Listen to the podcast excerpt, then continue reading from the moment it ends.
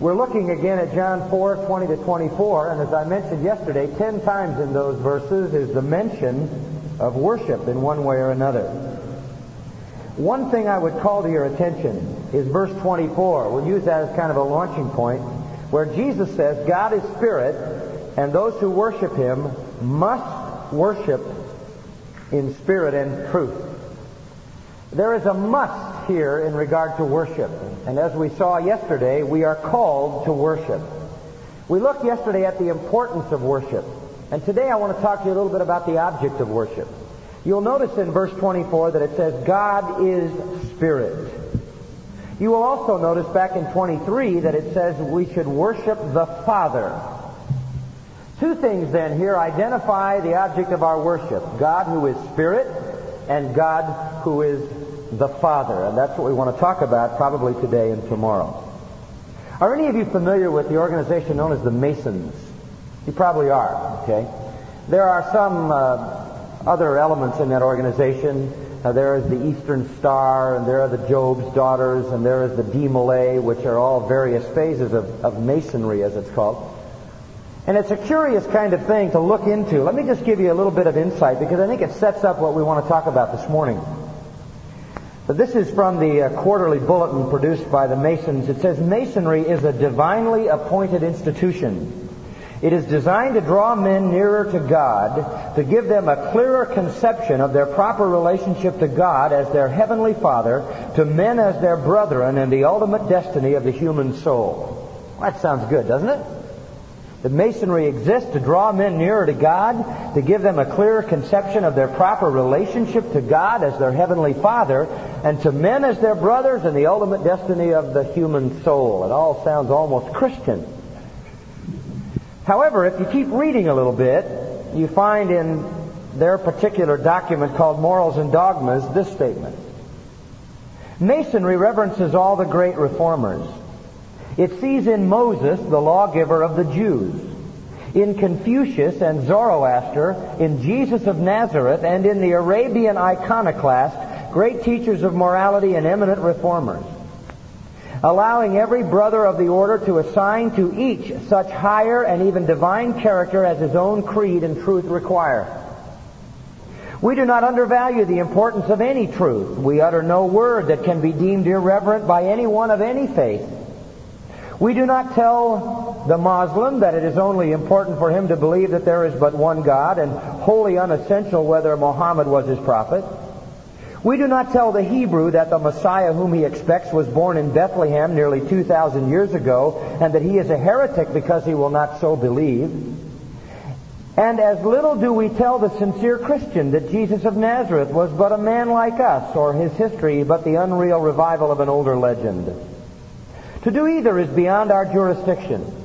Masonry of no one age belongs to all time. Of no one religion, it finds its great truths in all. To every Mason there is a God, one supreme, infinite in goodness, wisdom, foresight, justice, and benevolence, creator, disposer, and preserver of all things.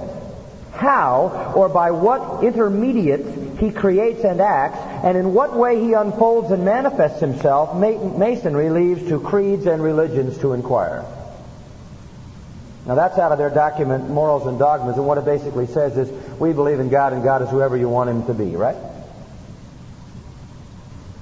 The most secret word, assumed to be the word for God, is transmitted to the candidate who's coming into Masonry when he is raised into the Mason degree, usually called Master Mason. And the name he is given, and by the way, it is whispered to him in some kind of toe to toe, knee to knee, chest to chest, cheek to cheek, mouth to ear ceremony. And the name he hears is Mahabon. That sacred word, the candidate is told, must never be spoken aloud, never revealed, and always concealed. So now you know. Mahabon. Remember that. The Mason in the Royal Arch degree, a degree through which the Knight Templar is to pass on his way to the supposed Christian degree, has another secret name revealed to him at his initiation. It is the name of the true God, and it is Jah-Bul-An. Jah-Bul-An is a composite. Jah stands for Yahweh or Jehovah. Bul stands for Baal, the name of the Assyrian god, and On is the name of the Egyptian god of the sun. Now, why are you telling us all this? Because I want you to understand that to worship God when wrongly defining who God is is not worship at all. Do you remember what we said yesterday? You can worship you are forbidden to worship false gods, right? You are forbidden to worship the true God in a wrong form. You are forbidden to, to worship the true God in a right form, but in a wrong manner. And you are forbidden to worship the right God in the right form, in the right manner, with a wrong what? Attitude. And yet that goes on all the time. And the Masons are simply one illustration of a quasi-religious organization that are very, very involved in worshiping a God that everybody can manufacture and worship in their own way and with whatever attitude they want. That is idolatry because that perceives God to be other than who He is. So the question we want to ask ourselves today is who is the God that we are to worship? Let's look back at our text and notice back in verse 24, in this discussion between Jesus and the Samaritan woman, it's a discussion about worship. She's asking in verse 20, where is the right place to worship? Jesus says it isn't a place, it's who you worship, and the one whom you worship is a spirit and a father. And we want to focus on those two concepts of spirit and father, and I don't know how far we'll get since our time is limited today, but let's talk about God as spirit, all right?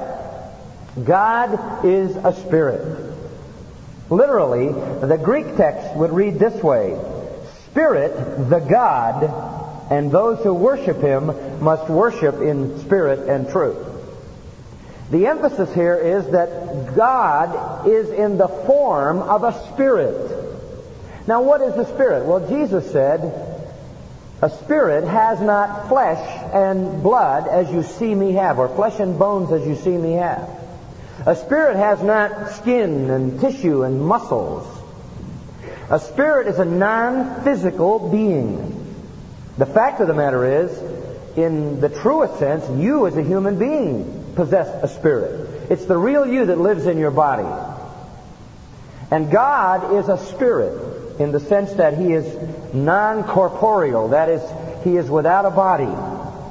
He is one glorious Spirit. Now that deals with the essential nature of God. And it's important for you to understand that. Because inevitably, there are people who want to reduce God to some kind of idol. They want to reduce God to some kind of human form. But Scripture indicates that God is Spirit. To whom will you then liken God, said Isaiah? Or what likeness will you compare with him? In other words, there's no way to perceive God. When I say the word God and I ask you this, think about God. What's in your mind? What do you think about? Let me ask you this. Visualize God. What does he look like? Can you visualize God? I have absolutely no vision of God. I, when I think of God, I think of G-O-D. Just big letters. I don't think of any image. I don't think of a gray-haired grandfather with a long beard. God is a spirit. Recently, a man said to me, you know, he said, you're a, this is a man who was accusing me of uh, not believing the Scripture on this issue that we've dealt with before on the blood of Christ. I have been accused of not believing in the blood of Christ. I said, what is it that bothers you about uh, what I believe or don't believe? He said, well, you believe the blood of Christ is human. I said, that, well, Christ was human and he had blood. I said, I guess I do. He said, well, that's where you're wrong. The blood of Christ is divine. It is not the blood of a man, it is the blood of God. I said, the blood of God? What in the world is the blood of God? I said, does God have a body? No. Does God have veins? No. Then what is the blood of God flowing in? What is the blood of God? He said, see, see, you deny the blood of God.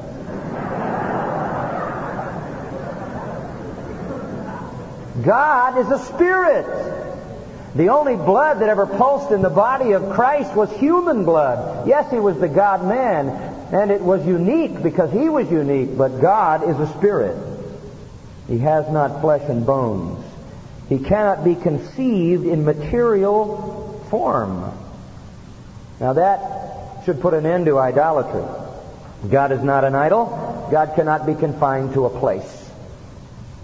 Remember back in the Old Testament when the children of Israel were fighting against the Philistines and they thought that because they were losing the battle, 1 Samuel 5, that if they could go and get the ark of God, that that would bring God to them. And the ark of God was away from where its proper location was, so they said, look, the Philistines are, are defeating us, somebody go get God. And so they went and got this Ark of the Covenant. The, the, Israelites had gotten to the place where they actually assumed that God was limited to that box. They lost the sense that God was a spirit. Their lives proved that. They were living in disobedience and sin and immorality and apostasy. And when the Philistines came in, in a sense, to judge them as God's instrument of judgment, they said, look, somebody go get God. And you remember what happened? They brought the ark into the camp of Israel. And everybody screamed and yelled and said, hooray, God is here. We're going to win. We're going to win. And you know what happened? The Philistines not only defeated them, but they stole the box. Now, if you think that was a problem for the Jews, imagine what the Philistines had on their hands. Now they have God there. At least that which represents God. And they took that little Ark of the Covenant and they stuck it in the temple of Dagon because to them it was just an, it was just another, you know, form of a god. It was the God of Israel that they assumed was sort of confined to this box, so they took him to the proper place, set him in the temple, and God didn't like it. So when they came back in the morning, their God was dumped over on his face. He was Dagon, the fish god, half fish, half man, top half fish, bottom half man, mermaid in reverse. Now that's who they worship. So they come back in the morning, this God's dumped down on the ground, and, and they're saying, what's going on? It must have been a localized earthquake. Dagon fell over. They don't understand what they've done to, the, to desecrate the name of the true God. So they set Dagon back up again. Next morning they come back and all his limbs are cut off and his head's chopped off. And God is saying, don't you dare reduce me to the level of an idol. See, God is a spirit. He cannot be confined either in human terms, though he can be incarnate in Christ. God incarnate in Christ is still God who is spirit in the universe. That's the essence of the Trinity. And he cannot be reduced to any kind of image. He cannot be kept in any kind of box. So look at verse 20. This lady, this uh, harlot who had uh, been married multiple times and was now living with a man who wasn't her husband, she wants to get her act cleaned up, I believe. Jesus said to her, You have five husbands in the past and you're living with somebody who's not your husband. Now that's a, that's a messed up lady. And he confronts her sin and exposes her sin. And you know what I believe her response was? Her response was, I want to get my life straightened out. I want to get my life straightened out. Sir, verse 19, I think you're a prophet. I mean, you've penetrated to the core of my heart, and I want to know now, how do I get straightened out? Our fathers, that is the Samaritans, worshipped in this mountain, Mount Gerizim, and you say, as Jews, that in Jerusalem is the place where men ought to worship. You say, why does she ask that question? Because she knows she needs to get right with God, and she wants to go to where God is. See? In her mind, God is some place. You understand that? And she doesn't know whether God is in Gerizim or God is in Jerusalem. So she says, look, you've penetrated my heart, you've unmasked my sin, You've promised to give me living water. Now where do I go to get my life right? Do I go to this mountain and worship? Or do I go down to Jerusalem where you Jews say we're supposed to worship? And in effect what Jesus says to her is, woman, believe me. It's not in this mountain and it's not in Jerusalem. And the, the bottom line here is you can worship God what? Where? Anywhere because God is what? He's a spirit, and He's everywhere. God is a spirit. That's the essence of His nature. Now, what are the implications of that? The implications of that are simple. Worship is not confined to the church. Is that true? It's not. It can't be. Because God isn't confined there. In fact, I've peeked in during the week when no people are there, and He's not there either. He inhabits the praise of His people.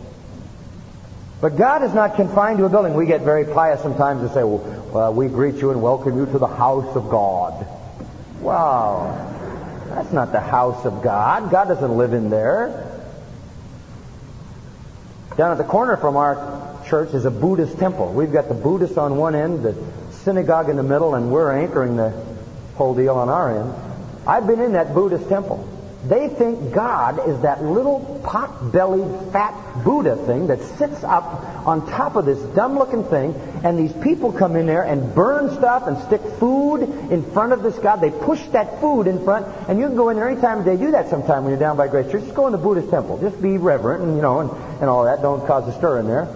Um, unless the Spirit prompts your heart. We'll talk about that sometime. But anyway, just, you know, just go in there and look around and stuff will be smelling and people will be sticking food there because they believe God is there in that place. And they believe God is in that little fat thing there. God cannot be relegated to some place. Even a church is not truly the house of God.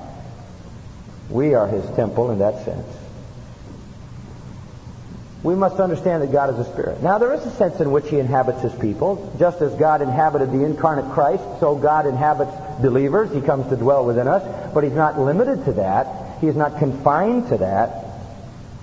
And terms in the Old Testament that uh, reduce God to some kind of form are what we call anthropomorphic terms. That is, in the Greek sense, they are the, the body of man. For example, the Bible talks about the eyes of the Lord run to and fro throughout the earth, right? Does God have eyes? No? No? The ears of the Lord are not deaf, they cannot hear. The arm of the Lord is not short, that it cannot heal. No. Those terms are used so we'll understand that God can perceive what's happening, he can hear what's happening. He can act with power. And so you have to put it in human terms. I mean, how else would we understand sight without eyes? I mean, if the Bible said God sees with his glibbers, yeah, that doesn't mean anything to us. Because the only way we know about seeing is with what? Eyes. So you reduce God in a sense to anthropomorphic terms that express his ability to do things that we understand can only be done through human bodies, human form, human limbs, human organs. Even temples in the Old Testament. You think about, well, didn't God dwell in the tabernacle? Didn't God dwell in the temple? Yes, in a symbolic sense. God revealed his presence there, but he wasn't confined there. Temples were only symbols.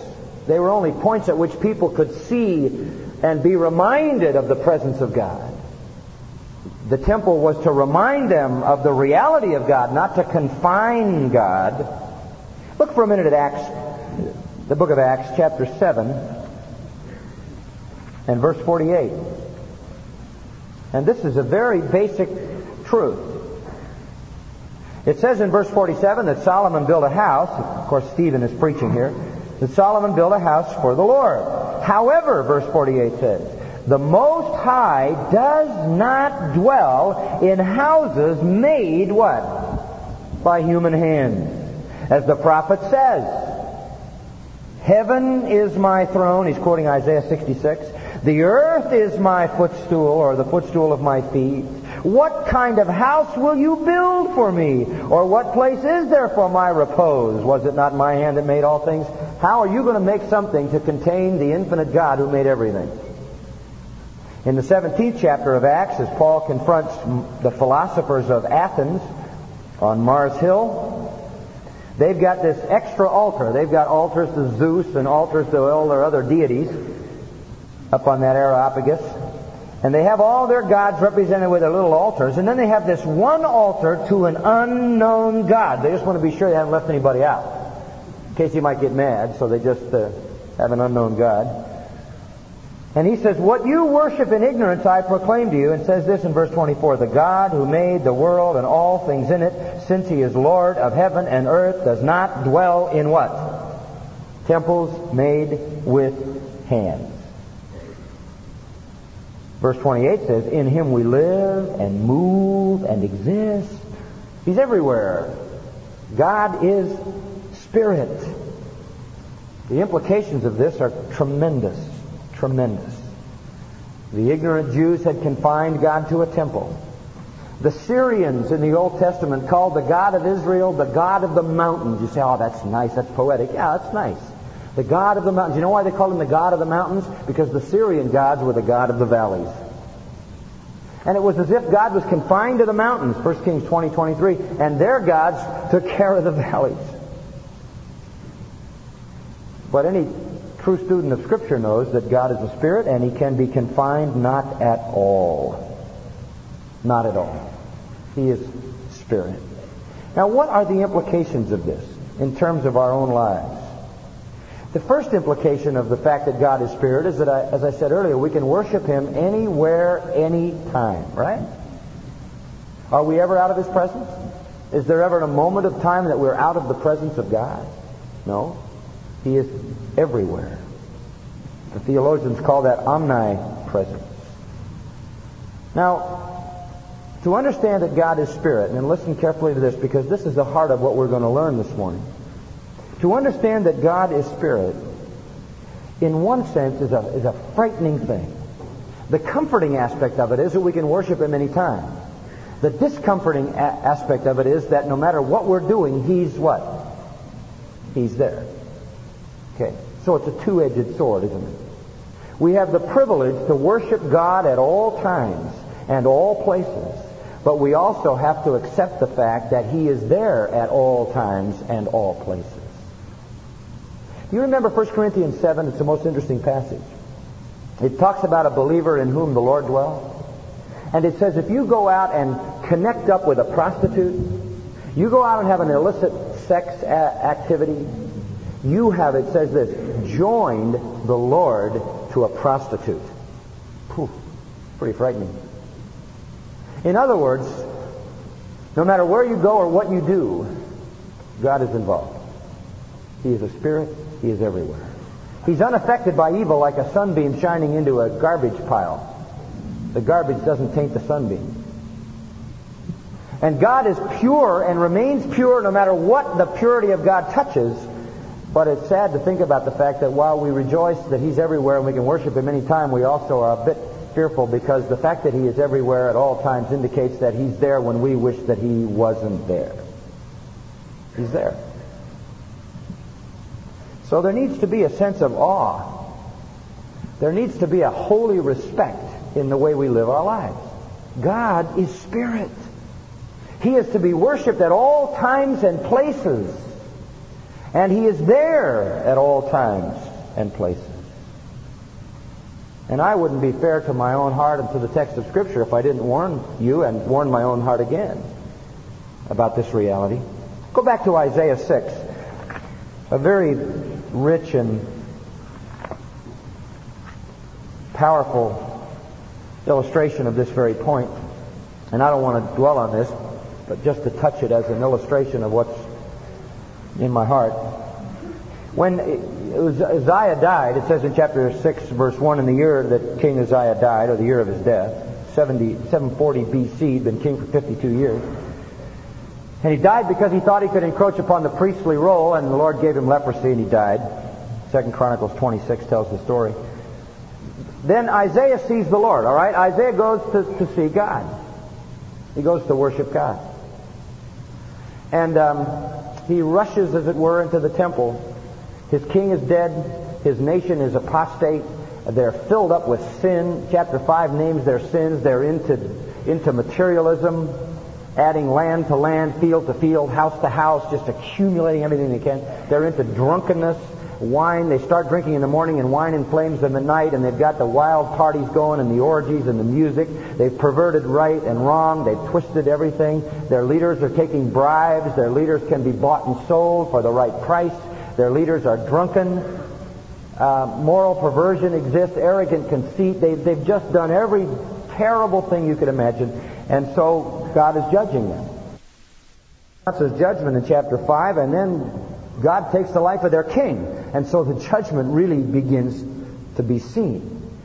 And in the midst of that, Isaiah wants to see God, and so it's time to worship. So he rushes into the presence of God. He sees God in verse 1, and he sees him on a throne, lofty, exalted. This is a vision now. This isn't, he can't see a spirit, but in a vision. God somehow transmits the reality of that scene to him through a vision. You say, what's a vision? I don't know. I never had one. It's more than a dream and less than reality.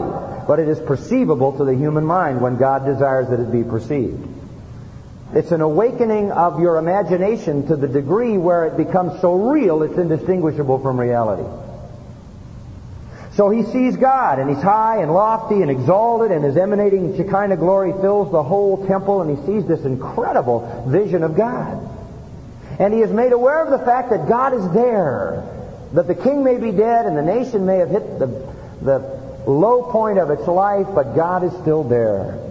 And he sees the seraphim, and they have six wings, as we mentioned yesterday, and they're crying, Holy, holy, holy. And that's what I want you to note. When he saw God, what, what attribute of God was most dominant? His what? His holiness.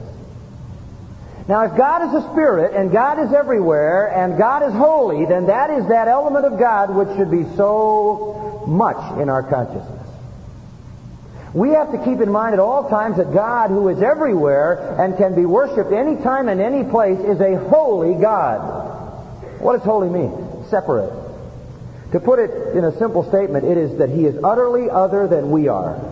We are sinful and He is not. That's the basic idea. He is utterly different than we are. He is perfect, flawless, without sin. So here comes the prophet. He has this tremendous awareness of the presence of God. He sees God as holy, and by the way, it's the only attribute of God ever repeated three times. It's the dominant attribute of God because it states that He's utterly unlike we are in His purity. And when he sees God in all of His holiness in this tremendous scene, he's scared to death. He's frightened. The foundations of the thresholds tremble. The whole temple place where he is begins to shake. And he says, Woe is me. That means to damn me, to curse me, for I am ruined. And then he begins to look at himself and says, I'm a man with a dirty mouth. I come from a people with dirty mouths. In other words, when you see how holy God is, all you can see about yourself is your what? Your sin. I want to tell you something basic about worship. A true worshiper is always overwhelmed with two things the holiness of God and his own what? Sinfulness. And if those things aren't true of your worship, then your worship is something less than that which God designed. God is everywhere. God can be worshiped everywhere. That's a wonderful thought. He is available to you no matter where you are. He's not confined to church. He's not confined to chapel. He's not confined to some cathedral. He doesn't live in places like that. He is everywhere you live and move and have your being in His very presence. And you can worship instantaneously and momentarily at any time and any place. The the other side of it is that you better remember when you go into His presence that He is infinitely holy, and when you see that, you'll understand about yourself that you are sinful. That's exactly what Isaiah recognized. He saw his sin, and he said, I have a dirty mouth. You say, why did he refer to his mouth? Because his mouth was his trademark. He was a prophet, wasn't he? And where does sin reveal itself most readily?